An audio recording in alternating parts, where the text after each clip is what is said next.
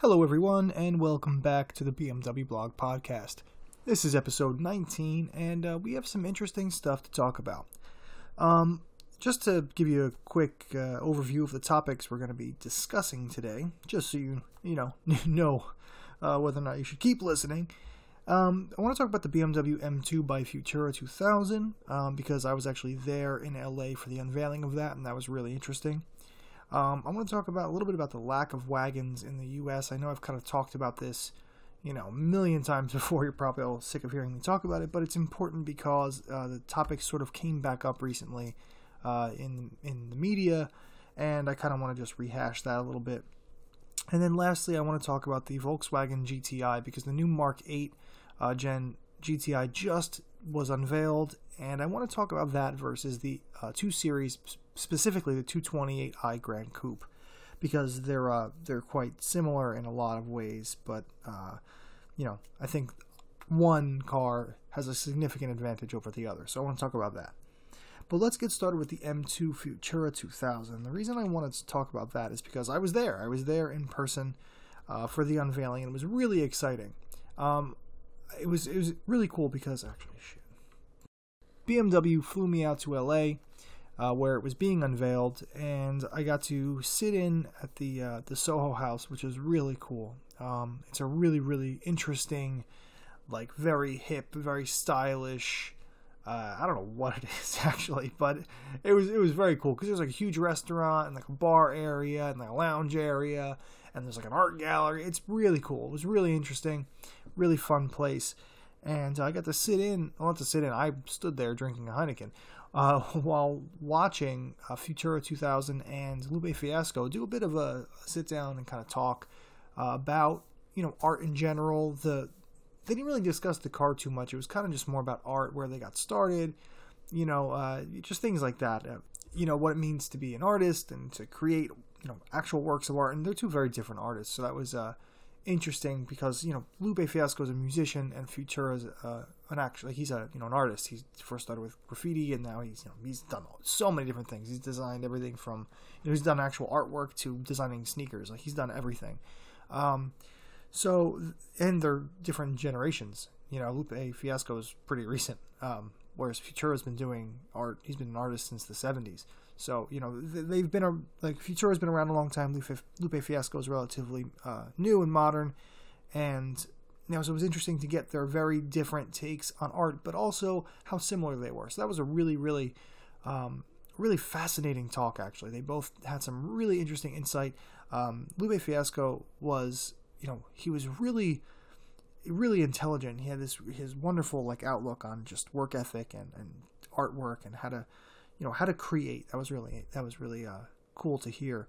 But Futura also had some really great stories. He had some really, really great stories about kind of just growing up in New York, and he was in the military, and kind of getting work ethic from the military and coming back, and kind of translating what he learned, the work ethic he learned in the military, but also using his artistic skills and translating it all together, and, making artwork and, tagging trains and stuff. Cool. It was really cool. Really interesting guy. It was really fun to sit there and listen to them talk. But then the following day, we actually got to go to the Paramount Studios backlot, which was really, really awesome. That was a great experience because, little known fact about me, I actually grew up in Burbank, and I used to go to the Warner Brothers studio backlot often with my dad.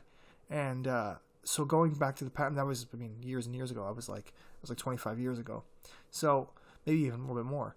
So going to Paramount Studios, I know it's a different studio, but it had a very similar vibe, and I was brought right back to my childhood. So it was pretty cool.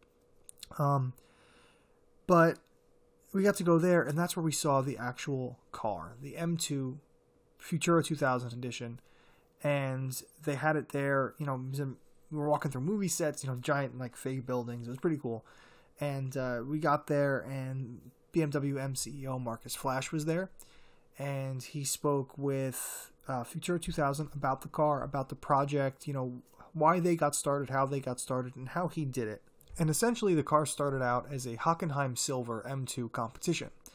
And basically, BMW gave BMW M specifically. I want to stress that this is a BMW M specific project. This was not done by the BMW group. This was done by the M division on its own. And so they gave Futura 2000 the M2 competition, and they said, have at it, do whatever you want. You know, here you go. They gave him some cool tools, airbrushes and all sorts of interesting stuff to paint with, but he did it all by hand. And he painted the whole car, and it's crazy that it was Hockenheim Silver originally because the car's black. He repainted the whole car. So it's not like, he just, scribbled some stuff on there. Like, he painted the whole car over again and then, added a lot of interesting stuff. It's like there's a star pattern, there's lightning bolts, there are buzz saws. It's a really, really funky car, and it looks great. I saw a lot of people kind of criticizing it that, it didn't look that special, or it kind of looked, maybe a little bit boring in pictures, but that's in pictures. You have to see it in person. You can really see the depth of the paintwork in person. You can really see it, and it looks fantastic. It's really, really cool to see in person, and the level of detail that he went into. I mean, he did it by hand. You have to remember that. This isn't like some, fancy machine process where BMW has a bunch of, robots painting this car. I mean, it was done by hand. Admittedly, BMW is going to replicate it with machines. So, and that's what's a really interesting part about this car, because, and I got to interview BMW CEO Markus Flasch about this, and I asked him specifically, what is the difference between this car, the Futura 2000 car, and previous art cars? And the major difference is that BMW is going to sell this one. Firstly, art cars start off as, commissioned cars. It's done by committee. They figure out what artists they're going to do, how they want it to look, what car they're going to paint, and stuff like that. This was far looser. It was BMW M saying, all right, we like Futura 2000. They asked him what car he wanted to paint, so he picked the M2 competition, and they said, all right, do whatever the hell you want, have fun, and we're going to sell it. But the fact that they're going to sell it is the biggest difference between this and previous art cars, and BMW is actually going to make a few hundred of them, and that's really, really incredible if you think about it. I mean, think about all the great art cars throughout history. The Andy Warhol one's the most famous. The Andy Warhol M1 is the most famous. I mean, think about that. Think about seeing that on the road. That is what this Futura 2000 car is going to be, because people are going to be able to buy it and drive it around, and that's fantastic. I mean, it's rolling artwork. It's really, really, really exciting, to be honest, and the fact that BMW is going to do more, BMW M specifically, is going to do more. That's one of the other things I asked Markus Flasch about, was if they have any plans for more in the future. And not only did he say they will do it in the future, but they already have artists lined up. They already know who they're going to choose, and they already have some projects, sort of in the pipeline. They know what they're going to be doing in the future. So that's really exciting that there's going to be more of these. And it just kind of adds to what I kind of complained about like months ago. And it was the fact that I complained that BMW doesn't seem to have a lot of fun anymore. Everything's very serious and very, everything's super laid out, and everything needs to be very exact and intelligent, and everything needs a perfect business plan, and it's all very serious and sensible. But BMW, I said BMW needs to have a little bit more fun, kind of be a little looser and do some more interesting stuff. And this is a good example of that. This is a good example of having some fun. It wasn't done by committee. This was BMW M saying, let's do something cool, and let's get Futura 2000 in here, and just let him have at it. Just give him all the tools he wants, whatever the hell car he wants, and just let him go to town. And that was what was cool about it. I liked it a lot. I just like the idea of it, I think, a lot. I think the car looks cool, and it's really impressive, actually, if you see it in person. I mean, the fact that he did it all by hand is really impressive. But it's also just a great idea. It's just BMW M saying, let's do something crazy. Let's sell an art car. Let's sell a couple hundred of them. That's amazing to me. That's something really fun that car companies don't do enough of. And also, it shows off BMW's individual program, because, I mean, if you look on the inside of the car, it has, even the trim on the dash and on the door panels is designed by him. It has in the door sills, it has his signature tag, like illuminated in the door sills too. They're actually illuminated. It's not just like, a plaque with some writing on it. It's pretty impressive. And it shows off how extensive the individual program can get. And it's another thing I asked Markus Flasch. I said, how does this show off the individual program, and how do you, what can customers get? Like, what can customers actually do? And what he told me was basically anything that can be homologated for the road, anything that can pass safety, crash standards, anything like that can be made for your car from BMW individual. So that's really, really, I think it's just great to show that off. And that's kind of another reason why this car was made, was BMW wants people to know about the individual program, and they needed something, you know, they needed a halo car, so to speak. They needed something that customers can see and kind of get an idea of how extensive the program really is. So I thought that was great that BMW did that. And I want to just thank BMW for having me out there, because it was a really fascinating experience. I mean, something that I would never, ever do. I mean, we were also at the Frieze. It was the Frieze LA show, is how I say it. I don't even know how to say it, because it's such a really high-end, fashionable, stylish event, you know, at the Paramount Studios back lot. I mean, just millions of people, not millions, but like, you know, tens of thousands of people are there, and artists from all over and celebrities, and they're all there looking at amazing art and showing off their amazing artwork. And it's very, you know, it's very stylish and very hip, and it's not me, and I'm not dogging that. You know, I'm the nerd in the room. I was the one there. I felt like everyone was looking at me like I was the old dad. You know, it was like, I didn't have dad jeans on, but you're looking at me like I'm wearing dad jeans. And that's kind of what it felt like, because I was definitely the corniest person there. I was definitely the nerd of the room. And side note, Travis Scott was there, and I didn't get to see him. I didn't get to meet him. He got there as I left, and I was kind of disappointed about that. I don't really honestly listen to Travis Scott. To be honest, I guess maybe I am the corny dad in the room. I don't really know any of his songs. But a lot of my friends and family members do. So the fact that he was there, I seemed kind of cool to them. So that was pretty cool. But the nerd in me also knows that Brie Larson, the actress who plays Captain Marvel, was there. And I didn't get to meet her. And I'm a huge Marvel nerd, so I was kind of disappointed that I didn't get to see her while I was there. I mean, not like I could have gotten within 1,000 feet of her, but it would have been pretty awesome to know that I'd like see that I was in the same vicinity as a superhero. But actually, the whole getting there, the whole experience was just amazing. Even just getting there, BMW lent me a BMW M850i convertible to drive from the airport to the hotel to the event and back to the airport. So I didn't have to take Ubers, or they didn't have to bother shuttling me around or anything like that. It was just a lot easier. And the convertible they gave me, the M850i convertible they gave me, I honestly don't even remember the exterior color. I was in such a mad rush to get from the airport to the hotel and everywhere back and forth. I honestly didn't even look at it. But the interior color was part of BMW's individual program as well, and it was some crazy, funky brown and cream, and it was different. It was interesting. And the first thing I did, as soon as I was like, this is a convertible in LA. It's a convertible 8 Series in LA. The weather's beautiful. I'm coming from cold and wet New Jersey. The weather is gorgeous here in LA. I'm dropping the top. It was the first thing I did before I even got out of the parking garage.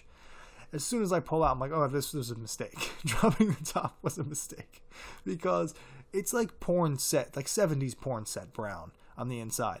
And I'm driving through LA. And LA, unfortunately, right now has a really serious homeless problem, and that's not the funny part. That's not funny at all. That's actually quite tragic, and it's really sad to see.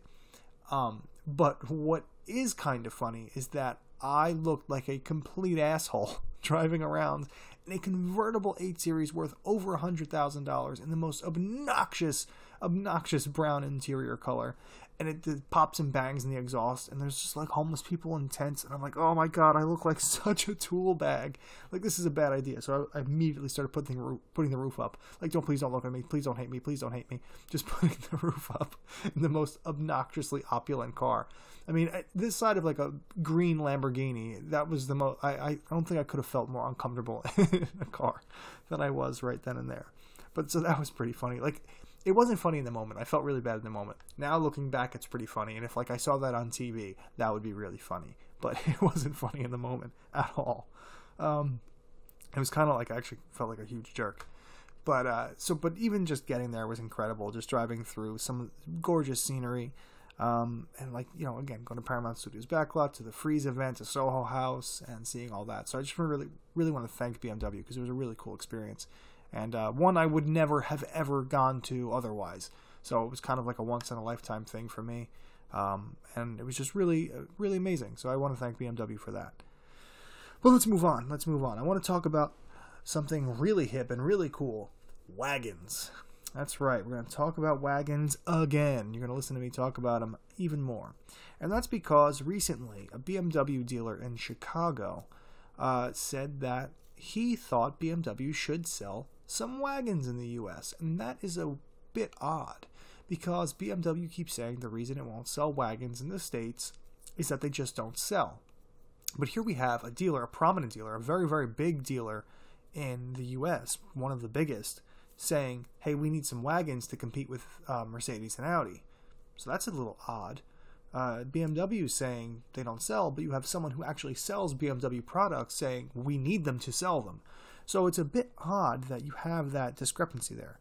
And I think, honestly, that the dealer is probably right, because you have a segment of people that buy wagons in America, whether BMW wants to admit it or not, or people want to recognize it or not. Maybe it's not BMW's main clientele, I don't know. But people do buy wagons. I know that because the Mercedes E-Class wagon is one of the most popular cars that Mercedes sells to rich people.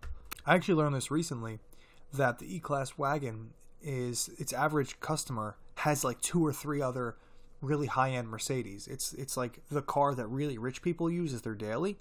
So there's seriously a market there for high-end clientele, for like a 5 Series Touring or something like that. There really is. But also Audi. Audi's selling a ton of Allroads right now. The A4 Allroad is one of the brand's best sellers. I actually remember last year I was at an Audi dealership doing some work for another project of mine, and I was talking to one of the salespeople, and they said that the Audi A4 Allroad was their best-selling car that month, which is kind of strange because I thought wagons don't sell well in America, but people are buying the Allroad. Now, admittedly, the Allroad's a little bit different because it has like fake plastic body cladding that makes it look kind of off-roady, but it's not off-roady. It's just an A4 Avant. That has a higher ride height and some plastic bits. So it's really just a A4 Avant, but it sells well. And I think it sells well in America because it kind of looks like it's sort of off-roads. But anyway, it's selling really well, and so well, in fact, that Audi is bringing the A6 Allroad to America. So now you have two of BMW's major competitors. Actually, it's two closest competitors who are both selling wagons in the U.S. and selling them well, at least well enough to continue selling them.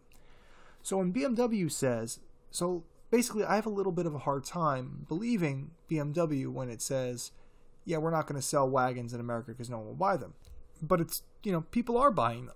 So it seems a little weird. I don't know what's going on. BMW maybe just doesn't want to take the risk of selling them or selling them here and having them not sell well. I really don't know. But it's disappointing because the new 3 Series wagon is brilliant. The new 5 Series wagon is also brilliant. And, we kind of want, sportier wagons here. Like, let's bring some here. And I know, BMW constantly says they don't sell well, but it seems like they might be wrong. And not only do you have competitors selling them, again, as we talked about before, a BMW dealer in the U.S. is saying, come on, guys, give us some wagons to sell to compete with, Mercedes and Audi down the street. If salespeople that make their money off of selling cars, selling BMWs, are telling us that they want more wagons in America, I don't know how much more of an indicator you need to start selling wagons here. I don't get it.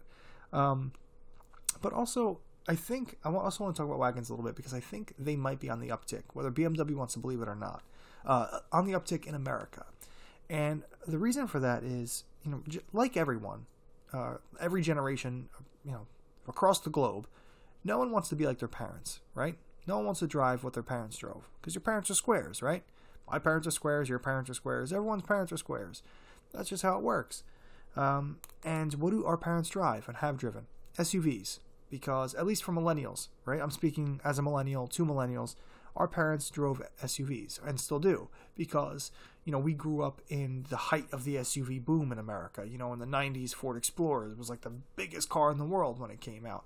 Stuff like that, late 90s, you had the BMW X5, Lexus LX, or I'm sorry, Lexus RX, Mercedes ML class. You had tons of luxury SUVs coming out. So on the low end, high end, whatever, parents were buying SUVs and ditching minivans. So us millennials, we don't really want SUVs anymore because we don't want to be like our parents. So millennials still have families and still have children. We still need extra space, right? So what will we buy? Wagons, I think, will be on the uptick soon. I think wagons are going to start to come back because of the fact that they offer the space and practicality of an SUV, but with the better looks and the better handling of a sedan. And also, we don't have to be like our parents. So there's that. Also, we are now firmly in an age of efficiency, where cars have to be greener than ever before and, more economical than ever before. And cars need to get better gas mileage than ever before and produce less emissions than ever before. So because of that, what are the worst cars for, fuel economy and emissions? SUVs. They're big and heavy and they are needlessly inefficient. So millennials are, they're chasing green cars. They're chasing efficiency. And I think, if you need space but you don't want to be, terribly inefficient, you don't want to pollute the air or waste fuel, you're not going to get an SUV, you're going to get a wagon. It just makes more sense, honestly. And maybe I'm just a car enthusiast who's biased towards wagons, but, the wagon makes so much more sense than an SUV to me because you're getting the space, you're getting the practicality, but you're not getting all of the pitfalls of an SUV. You're not getting the obnoxious fuel economy or lack thereof. You're not getting the crazy poor emissions. You're not getting all the weight that makes it drive and handle like crap. They're not as expensive as SUVs traditionally are. So it seems to me like the wagon is the much better car, and I think millennials are going to start to understand that. And with the fact that they don't want to be like their parents and that emissions and efficiency are becoming more important than ever before, they're going to start to want something smaller and more efficient, but also have space to fit their family and stuff. So I think wagons are going to be coming back in America. So BMW, get ready. We want 3 Series wagons. Just getting it out there now. Lastly, I want to talk about a car that I personally like very much, and I want to compare it to a car I don't like very much, and that's I want to talk about the Volkswagen GTI versus the BMW 228i Grand Coupe. Let's start out though with the Volkswagen GTI. So the Mark 8 GTI just debuted a couple of days ago. It was just unveiled a couple of days ago. Excuse me, online. I can't go buy it anywhere, but it's been unveiled online, and it looks great. I mean, it's a GTI. It looks as good as GTIs always look, and it has an interior that's great. It looks like a GTI. It has a cabin like a GTI. It has specs like a GTI. It's pricing like a GTI. It's really not that unexpected. However, it's a brilliant car. It really is. It always has been. The GTI's always been an amazing car. Personally, I think that the GTI is pound for pound, dollar for dollar, the best car in the world. Because it's cheap, it's always less than $30,000. It's quick enough to be fun. It's not light your hair on fire fast, but it's certainly fast enough to be fun in. It comes with a manual gearbox. It's comfortable. They always ride well, GTIs. They have great interiors, and they're practical and fuel efficient. There's just nothing it can't do, aside from tow a boat. There's nothing the GTI is bad at. And it's cheap. And there's a lot of things that it's great at. It's not a jack of all trades, master of none. It's probably still the best driving hot hatch on the market. The last one was the Mark 7 was the best hot hatch on the market. So the Mark 8, I'm assuming, is going to be as well. And, it's almost impossible to compete with that level of competence. It's just such an all-around incredible car. It's such a well-rounded package at such a good price. To me, if you're spending under $40,000, you just get a GTI. Just forget everything else. Just get a GTI because it's the best car. So when I saw that the GTI was unveiled and it looks good and it has all the great specs and it still comes with a manual and it's got a 2-liter turbo for 245 horsepower and 273 pound-feet of torque, which is a lot for a little 2-liter and a lot for a GTI. I saw that. I immediately thought of the 228i Grand Coupe, BMW's entry-level 2 Series in America. And the reason I thought of that was because if you look at the 228i Grand Coupe, which starts at almost 38 grand. Yes, it comes with all-wheel drive, but that is its only advantage over the GTI. It starts at probably about almost $10,000 more than the GTI does, yet it's less powerful, it's slower, it's less practical, it's worse looking. And it's going to be more expensive to maintain and all that stuff over the years if you actually buy it and not lease it. So what advantage does the 2 Series have over the GTI, aside from brand prestige? And the thing is now, the 2 Series is front-wheel drive based. Yes, it's all-wheel drive in America as standard. You can't get a front-wheel drive 2 Series Grand Coupe in America. However, it's a Haldex all-wheel drive system. And anyone who knows anything about Haldex knows that it's basically front-wheel drive all of the time. and it can send power to the rear when it needs it, but the maximum amount of power it can send to the rear is 50% of the power. So that means at absolute best, it's a 50-50 torque split, and it's only going to be that for very, very, very short periods of time when it absolutely needs it. So under like 90% of the circumstances that you're driving it in, it's going to be front-wheel drive or very, very front-biased. So the idea that, like, it used to be you don't get a GTI over a 3 Series, even though it's a lot cheaper and just as, you know, almost as fast and still a lot of fun, because the 3 Series is rear-wheel drive and it has those dynamics you can't get in a GTI. But now those dynamics are gone in the 2 Series Grand Coupe because it's front-wheel drive-based. So there's really no advantage to the 2 Series. And I'm looking at this and I'm just thinking to myself, who in their right mind would buy a 228i Grand Coupe over the GTI? The GTI is brilliant. It's a brilliant, brilliant car. And the 228i Grand Coupe, and I'm sure it's a good car because I've driven the M235i Grand Coupe, and it's a fine car. I'm not trying to say it's a bad car or, you know, there's nothing to like about it. But now that the new GTI is here, I just can't see why you'd buy one. I just can't see why you'd buy the BMW. I don't. And I'm a BMW fan. You know, my first car was a BMW. I write for BMW blog. I love BMW as a brand, but I just don't see it here. It doesn't make any sense. And another big advantage for the GTI is its manual gearbox. You can't get a manual in the 2 Series. It's automatic only. So it's kind of like the worst of all worlds for BMW enthusiasts. It's front-wheel drive-based, automatic only, you know, 2-liter turbo 4-cylinder, less than like 230 horsepower or something. I think it's like 220-something horsepower. You know, it's not fast. It's not good-looking. You know, it's very funky-looking. Some people do like it, but honestly, most people don't. You know, to speak honestly, you know, not, you know, try to save face with some BMW employees. I was at the LA Auto Show when they unveiled the M235i for the first time, and the amount of people, enthusiasts, journalists, and people from other car companies walking past and going, what the hell is going on there? It actually looks pretty good from like the B-pillar forward, but B-pillar rearward, it's like, what is going on there? So the fact that it's funky looking and very, very different, yet the GTI looks like a GTI. It's not gorgeous. It's not a beautiful car, but it just looks like a GTI. It looks great. It looks fine. It's, you know, it's handsome enough. It's simple. It's not offensive in any way. And if you get it with the right wheel package and the right color scheme, it actually looks really cool. So to me, if you have under $40,000 and you want to buy something interesting, you just get a GTI. You don't think about the 2 Series Grand Coupe. You don't think about the 228i Grand Coupe especially, maybe the M235i, but it's more than $40,000, which is insane to me.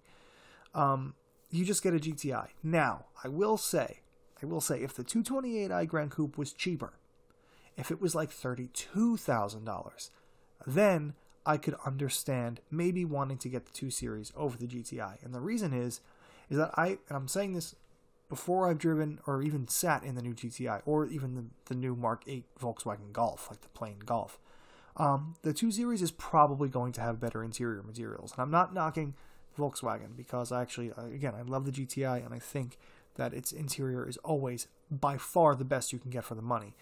But the 2 Series, having been inside of it, is really impressive material-wise on the inside. It feels very, very well built. It feels just as well built as a 3 Series costing $10,000 more. It is impeccably made on the inside. The materials are great. The design is great. The technology is top of the line. You know, it's a very impressive car to sit in and be in.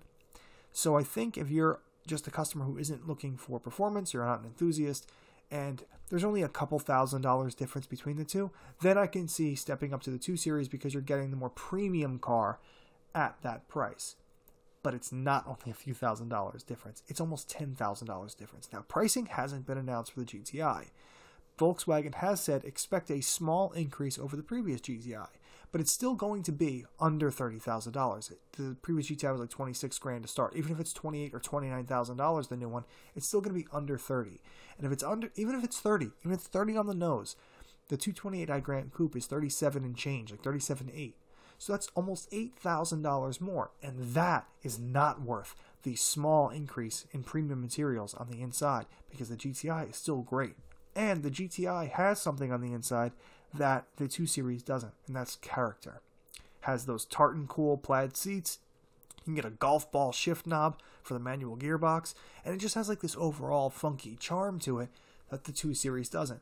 Yes, the 2 Series is nice on the inside, but it kind of feels very business-like. It feels very serious, and it feels very, very typically BMW. It's very, dark, and, the color. The materials are great, yes, but it just feels very serious and buttoned down and sensible. And, this is how interiors are supposed to be. There's no fun here. It's just business, and it just kind of, that's how it seems. Admittedly, they have the cool illuminated trim thing, and that's kind of fun, but really, it's still just a typical BMW interior. The materials are great, but, it just doesn't have a lot of character on the inside, whereas the GTI does.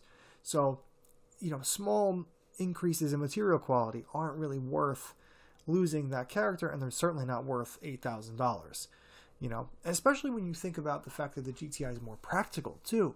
It has a hatchback rather than a regular trunk, and if you've seen the trunk on the 2 Series Grand Coupe, the actual trunk size isn't bad, but the opening is small. So, it's actually kind of difficult to get stuff in, whereas the GTI is super easy. You pop the whole tailgate open, and you have a huge trunk opening, and then if you need to, you fold the rear seats down, and you have a massive trunk. So, it just, to me, there's no point in getting a 2 Series Grand Coupe at all, honestly, because the 228i Grand Coupe, forget that, stuff that, get a GTI. The M235i Grand Coupe, forget that, get a 3 Series. And this goes back to a thing I was saying a couple of weeks ago, the fact that the 2 Series Grand Coupe is just overpriced. That's its biggest problem. Yeah, it's funky looking, and I personally don't like it, but a lot of people probably do like it. Admittedly, I haven't met a lot of them. As I said before, the LA Auto Show the comments weren't pretty, but I'm sure there are a lot of customers that do like it and do think it's cool looking, and I'm not saying that they're wrong, because I don't know what the hell I'm talking about when it comes to style or design. If you've seen the way I dress, you would know that. But, it's just too expensive. The value isn't there, because, it's almost $40,000, and a BMW 330i is $40,000, and the 330i is a fantastic car. I feel like I'm knocking BMW, but it's not BMW, it's just the 2 Series. The 3 Series is a brilliant, brilliant car. So if you can just almost get the 3 Series, get the 3 Series. If you can't just almost get the 3 Series, get a GTI. That's really what it comes down to, in my personal opinion. And I think, because I wrote an article about this earlier in the week, and I think that a lot of enthusiasts kind of agree with that sentiment. Because the GTI has always been an amazing car. It's always been an incredible value. Again, pound for pound, dollar for dollar, I think it's the best car in the world. I don't think any car combines that much value in one package. In a good-looking package that's fun to drive and, practical. It's just it's an incredible package. I just love the GTI. And I don't love the 2 Series. That's really what it comes down to. But I love the 3 Series, so that's how it goes. If you can't get a 3 Series, get a GTI. Skip the 2 Series Grand Coupe. Sorry, BMW. I know that's not great business advice for you guys, but... gotta be honest, objectivity is king. But that's about all we have for this week. Now, next week, I believe our own Horacio is joining us, and he has some very interesting stories to tell. If he has time, that's what's planned as of right now, but you never know, because we're very busy, so... Hopefully he does, because he has some interesting stories to tell. He was just in Portugal, driving the new BMW M235i Grand Coupe, which we were just talking about. Now, it's a car I didn't really love, but he got to drive it extensively. We only sampled it previously, so hopefully he has some better news than what I was just giving you about the 2 Series Grand Coupe. But he was able to drive that, a lot, extensively on the road, give it a really proper road test. And then he flew all the way over back to the United States. I believe he was in Arizona, driving the new X5M and X6M, which is very exciting. I actually recently just drove the X6M 50i, and I can't imagine it being any faster than that, because that thing's crazy fast. And I personally want to know about the X5M, because I like that one better, because it's better looking to me. And it's also, I love the way both of them drive. They're fantastic cars. They're fantastic SUVs, so I can only imagine what, the M division and 600 horsepower can do. So it's going to be really exciting to hear what he has to say, and I'm sure he's got some interesting stories to tell from those test drives. So stay tuned for next week, and as always, ask me questions or tell me anything. Share anything you want me to share on here, and that's you can reach me at Nico, N-I-C-O, @bmwblog.com. So that is it for this week. Thank you for listening.